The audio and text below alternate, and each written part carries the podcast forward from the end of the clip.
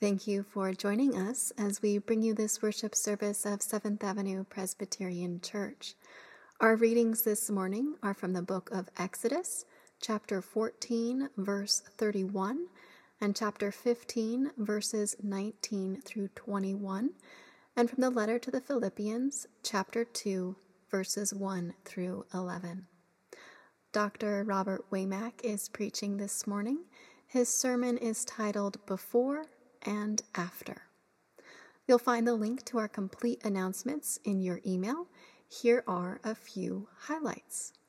We hope you'll join us today via Zoom for a shortened social hour at 11 a.m. and then for perspectives at 11:30 with the Reverend Robin Crawford, who will be leading the second of a two-part class on stress and how in this season of Lent we might fast from unhelpful fear.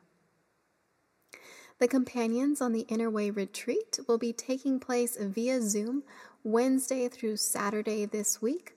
Luther Smith and Brian McLaren are the presenters. With the pandemic and anti racism top of mind, they will be exploring the topic habits and practices for a new normal. If you're interested, I encourage you to take a moment to register. You'll find the details in the announcements. And note that due to the Companions Retreat, we will not have our usual Taizé service this Wednesday. Our next Taizé service will be St. Patrick's Day, March 17th. So I invite you to mark your calendars for that. And now, in preparation for worship, you're invited to quiet yourself becoming still as you prepare to worship God.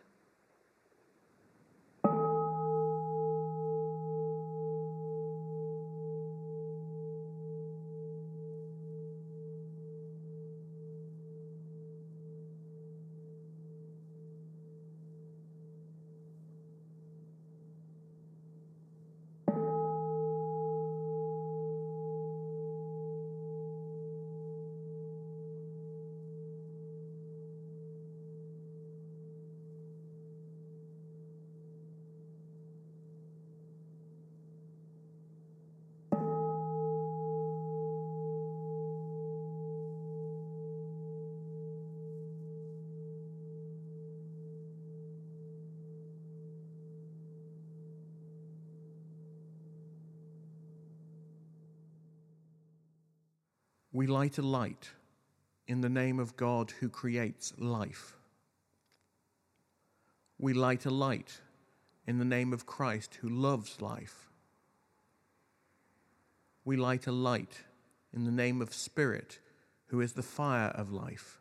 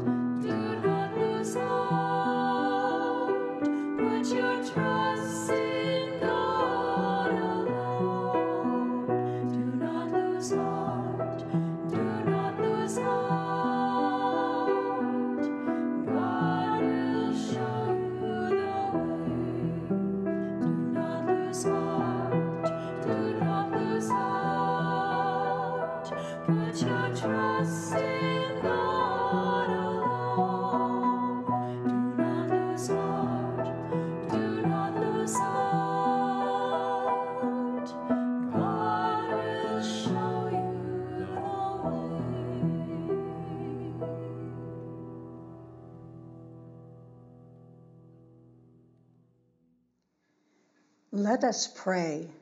God of mystery, you scatter seeds of newness in and among us, calling us to be part of your new creation. For times when we embrace this call and live into it, we give thanks. When instead we cling to the known, resisting all change, forgive us, turn us, and open us to the life you offer.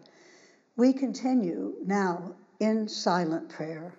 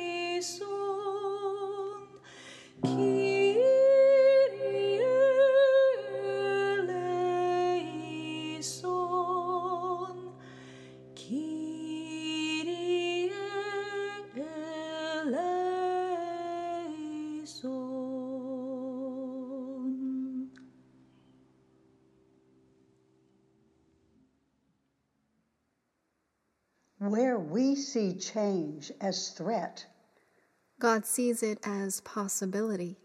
Where we fear loss, God sees wholeness. Believe in the good news of the gospel. In Jesus Christ, we are forgiven, renewed, and empowered to live into God's future.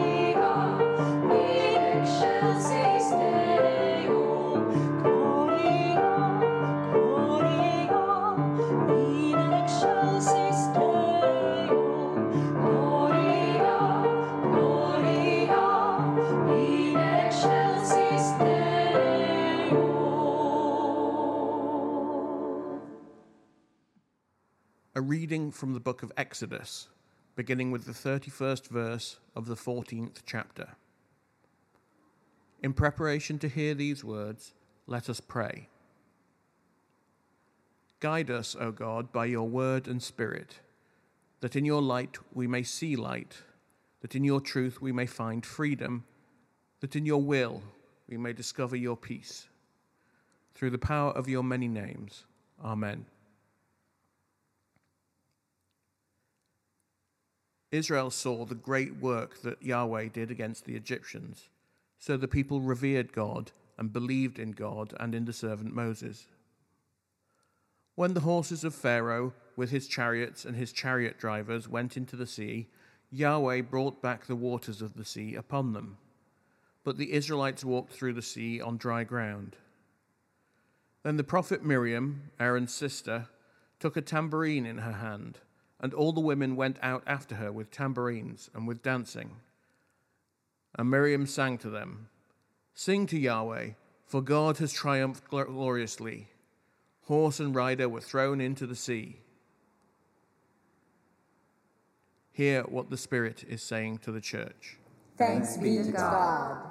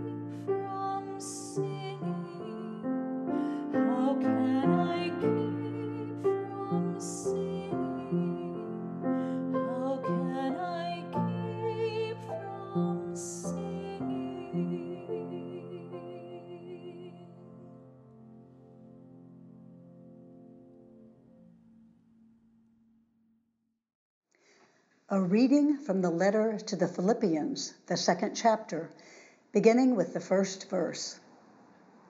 If then there is any encouragement in Christ, any consolation from love, any sharing in the Spirit, any compassion and sympathy, make my joy complete. Be of the same mind, having the same love, being in full accord and of one mind. Do nothing from selfish ambition or conceit, but in humility regard others as better than yourselves. Let each of you look not to your own interests, but to the interests of others. Let the same mind be in you that was in Christ Jesus, who, though he was in the form of God, did not regard equality with God as something to be exploited, but emptied himself, taking the form of a slave, being born in human likeness. And being found in human form, he humbled himself and became obedient to the point of death, even death on a cross. Therefore, God also highly exalted him and gave him the name that is above every name, so that at the name of Jesus every knee should bend in heaven and on earth and under the earth, and every tongue should confess that Jesus Christ is Lord, to the glory of God. Here ends the reading. Have you ever known the rewards of working with a person who has a developmental disability? My first job in healthcare was doing administrative work in a long term care facility in Charlotte, North Carolina. I was impressed that the management of that facility was willing to hire people who had learning differences. One of our employees was Mary, a quiet young woman with a rather flattened affect. Her job was to change sheets on beds. Once she learned her job, she was slow but methodical and thorough, and she seemed proud of what she did. If you've ever worked in a place where people who have disabilities work alongside the general population, then you are probably aware that at times they can be subjected to taunts and teasing. Of course, management does not tolerate this, but it goes on. One day, after a long morning filled with meetings, I took a break, grabbed some lunch, and headed to the employee lunchroom. The room was almost full, primarily with younger staff members, housekeepers, nursing assistants, maintenance staff. I took the last seat by the door next to Mary. Apparently, the conversation going around the room was What is your favorite music? Since this was the 1990s, most of the responses were in the genre of rock and roll. Being a child of rock and roll, I silently congratulated myself every time I knew one of the bands mentioned. When the conversation began to grow stale, one of the guys in the lunchroom looked our way and said, Hey, Mary, what's your favorite music? Mary did not have the ability to read into the situation the questioner's real intent. She was just grateful that somebody thought to include her in the conversation. So when she heard her name, she sat up straight in her chair. What was her favorite music? She blurted out the answer hymns. There was a collective gasp in the room. Hymns! And just like that, Mary proved that she had the power with a single word to stop a conversation cold and clear out a lunchroom. Hymns! oh, me. As I sat in the lunchroom alone with Mary, I turned to her and asked, Mary, what is your favorite hymn? And I wish I could give you her answer, but the truth is, that was so many years ago. And I discovered that Mary was Southern Baptist. I am Presbyterian. I did not know most of the hymns she mentioned. But what I do remember is how her face lit up and how expressive she became for the first time as she told me about her favorite hymn. And I remember she kept saying, Don't you see? It has a before and an after. And I saw what she was talking about. Many hymns have befores and afters. Of course, there's a significant event or a turning point in the hymn that causes one to see things in terms of before and after the event. Amazing grace, how sweet the sound that saved a wretch like me. I once was lost, but now am found, was blind, but now I see, before and after. I have thought about that conversation with Mary many times over the years, and today I say, Thank you, dear Mary, wherever you are, because you have given this child of rock and roll the courage to admit that I too really enjoy hymns. They speak of our faith. They give praise and thanks to God for our abundant lives. Some are prayers, asking for help through difficulties. They are proclamations of what God has done and continues to do. Hymns speak of the befores and afters of our lives. If you have a daily devotional practice, the next time you're looking for a devotional guide, instead of searching for the latest writer that everybody's talking about, try picking up the Presbyterian hymnal and meditate upon one hymn a day. If you do, you will have almost two years worth of meditations that span centuries of great philosophers, theologians, and regular folks just like you and me. All of them have put into poetry their beliefs, their longings, their prayers, their hopes for the world. You know, the Bible's filled with hymns. We have 150 of them, all neatly bound together into a book we call the Psalms. The Psalms were probably part of the hymnal of Zerubbabel's temple in ancient Israel. But there are many other hymns in the Bible as well. In our first scripture reading this morning, the verses from Exodus 15 have been some of my favorite verses ever since I studied them as a seminary student. Sing to Yahweh, for God has triumphed gloriously. The horse and the rider were thrown into the sea. What's going on here? As the book of Exodus opens, we discover that the Hebrew people suffered as slaves in Egypt for 400 years. Then, onto the scene was born Moses. When he was an adult, Moses went to Pharaoh ten times to ask that the Hebrew people be let go from their slavery. Ten times Pharaoh said, No. And each time God sent a plague upon Egypt. The tenth plague, the death of the firstborn of every living thing in Egypt, proved to be too much. Pharaoh told the Hebrew people to get out. However, he later changed his mind. He ordered his army to pursue the Hebrews. We're told that at the Red Sea, a strong east wind drove back the waters of the sea, and the Hebrews walked through the sea as if on dry land. Once they had crossed safely to the other side, they discovered the Egyptian army was close behind.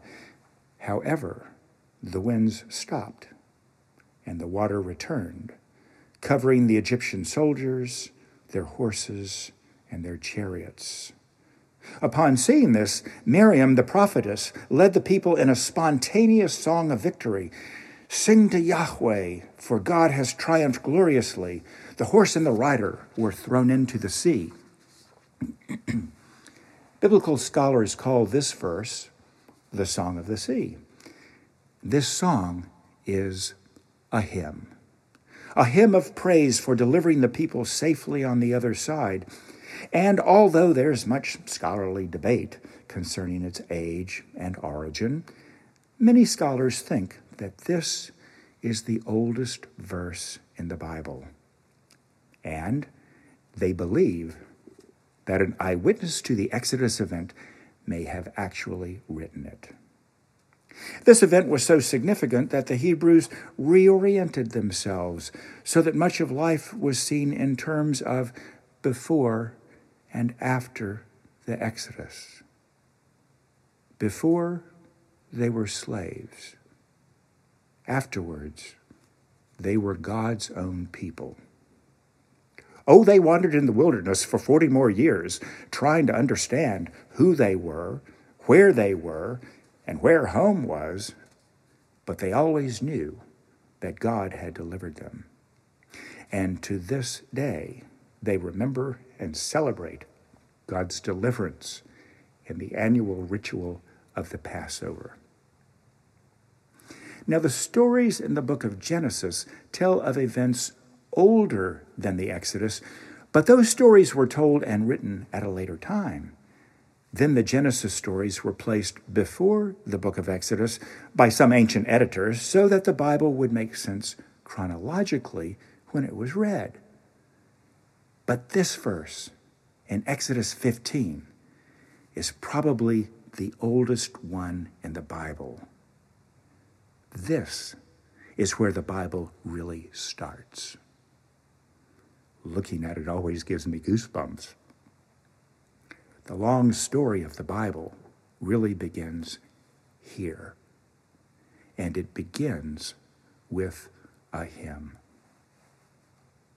In the second reading this morning from the letter to the Philippians, chapter 2, guess what? We read another hymn this time an ancient Christian hymn, so old that it was recited by the Apostle Paul in this letter and included in the Bible. At the name of Jesus, every knee should bend in heaven and on earth and under the earth, and every tongue confess that Jesus Christ is Lord to the glory of God. In scholarly circles, these verses are commonly called the Christ hymn. And just as with most biblical verses, there's much scholarly debate about it. Is it a real hymn or is it just hymn like? Was it sung or not? We will leave that to the scholars to debate. I prefer to believe that this is a real hymn. Reading this hymn, it's difficult to find a before, but I believe that there is an implied after. At the name of Jesus, every knee should bend, every tongue confess that Jesus Christ is Lord. And then what? What happens afterwards? How do we live once we are on the other side of confessing Christ as Lord? And just like the ancient Hebrews, we're led to ask, who does that make us? Where do we go with that knowledge? What feels like home? I think the Apostle Paul spends a good bit of the remainder of the letter answering those questions as he describes the Christ like life and how one should live after confessing Christ as Lord. Our lives are filled with befores and afters. If we were to ask the children in our congregation about a before and an after in their lives, I suspect they would talk about their education. What was school like last year before the pandemic? How did they relate to their teachers and their classmates? And what is school like now? Perhaps some are still learning at home.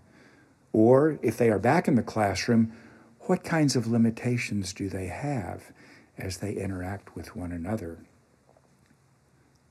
The young adults in our congregation would probably speak of their own befores and afters in terms of becoming independent adults. Before may mean the completion of one's formal education. After might be thought of as the beginning of a career, maybe finding a special person with whom to share one's life, or perhaps even thinking of starting a family of one's own. As a congregation, we have befores and afters too, and we are in the middle of a couple of significant ones right now. Before, we grew under the leadership of a beloved pastor who was with us for 30 years. Now, we are in an aftertime. We are waiting and we are beginning the search for someone new to lead us onwards into a new future. We have another significant before as well, before 2020. We remember what worship and ministry looked like before the pandemic, how we celebrated the passing of the peace in worship, how we shared Holy Communion, how we mingled and ate from a common table during social hour. Look at us today, after the changes. In this new after, however, I am grateful to Jenna, to the church staff, and the leadership council for their strong creative talents in finding new ways to help us continue to worship, to commune, and to be the church in these trying times. In keeping with our Lenten theme, where is the choice? Look at the many choices and decisions that we will make. Soon we will gather together and be asked to define who we are, who we want to become, where we feel called in future ministry. Then we will try to determine what talents and experiences we need in a new senior pastor who can nudge us into new ways of being disciples of Christ. In essence, we will be asked what our new hymn will be. And in both situations, searching for a new pastor and continuing our ministry without being able to gather in person, I am convinced that this is not the final after. When we get a few years down the road and look back on this time, I think we will discover that right now we are doing an amazing job of keeping the ministry going under unprecedented circumstances. However, we see changes on the horizon. If we want to keep the music analogy going, I think we will say that we see a signature change on the next line. What will the music sound like with the changes? What will our new ministry be? Seventh Avenue Church has been singing its hymn for over 120 years. What will the new stanza sound like? Will it be in the same key as before? Will it have the same tempo? What will it say to the inner sunset of San Francisco? I do not know. But what I do know is this there is a new Easter coming. There will be a new after for our congregation. A new senior pastor will be called. New worship experiences will arrive. There will be a place for each of us. And it will be important for all of us to join our voices together to sing the new hymn to the glory of God. In the name of the Creator who put into our souls the hymn of life, in the name of the Christ who taught us the melody of love, in the name of the Spirit who gives us the strength and the courage to sing a new hymn to an anxious world. Amen.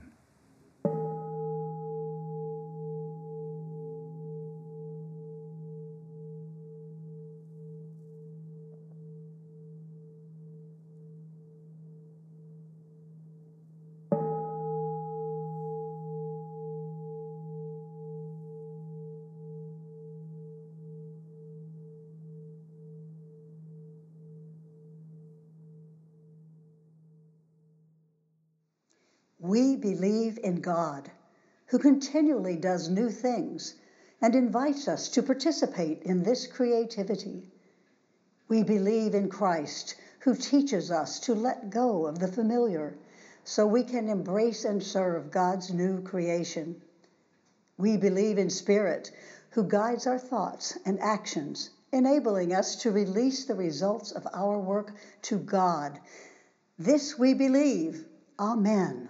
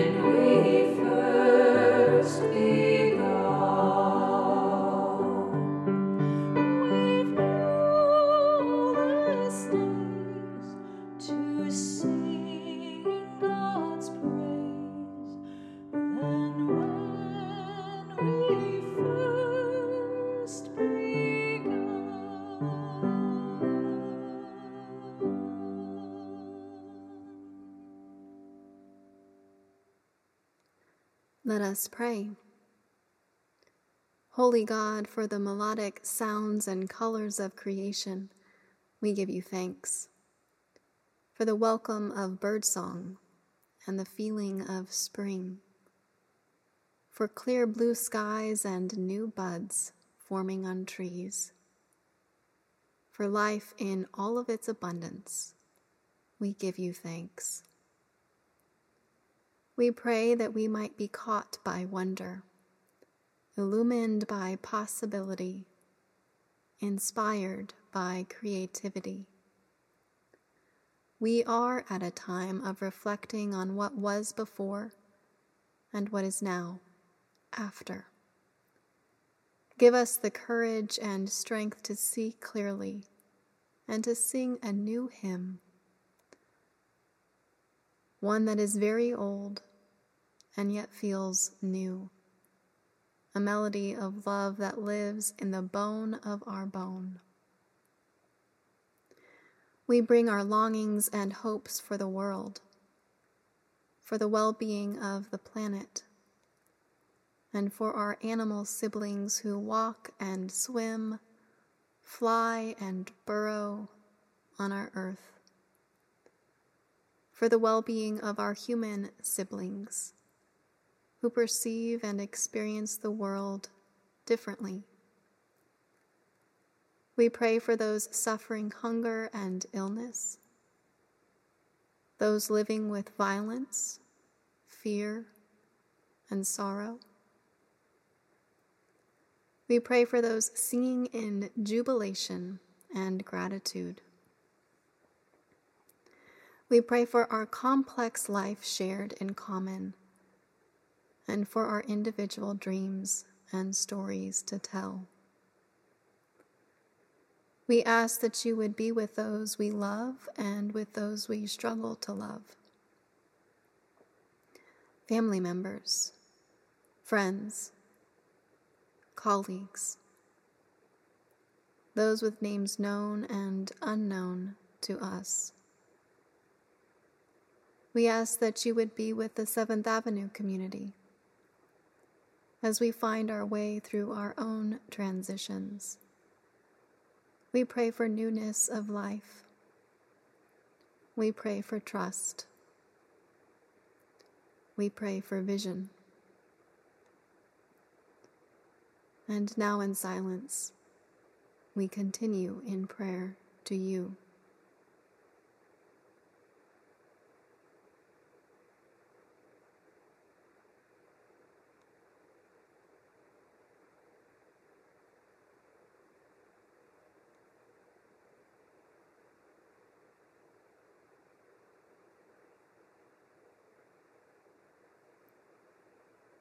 We make this prayer in the name of the one who taught us to pray, saying, Our God, who art in heaven, hallowed be thy name. Thy kingdom come, thy will be done, on earth as it is in heaven. Give us this day our daily bread, and forgive us our trespasses, as we forgive those who trespass against us. And lead us not into temptation, but deliver us from evil. For thine is the kingdom, and the power and the glory for ever and ever. Amen.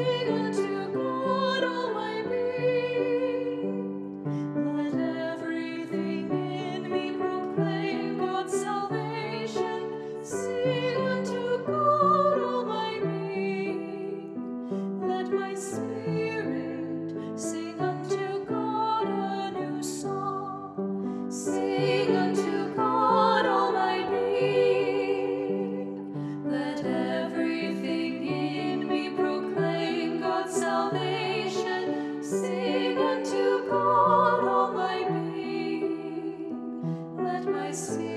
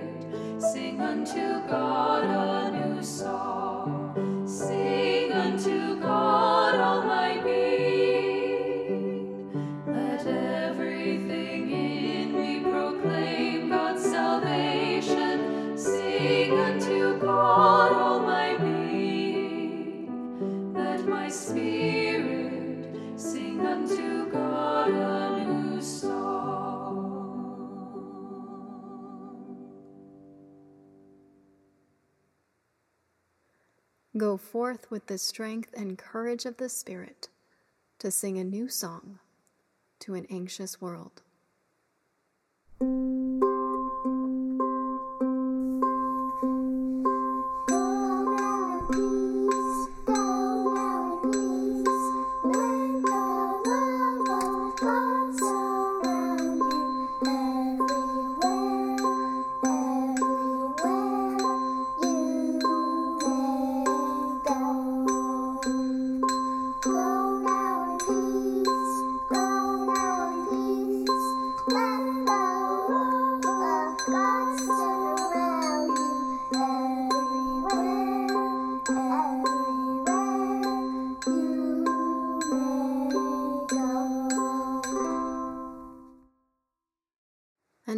Grace of God who created you in love, the peace of Christ who teaches it is possible to be love, and the power of the Spirit who calls you ever forward into new experiences of love be and abide with you this day, this week, and evermore. Amen.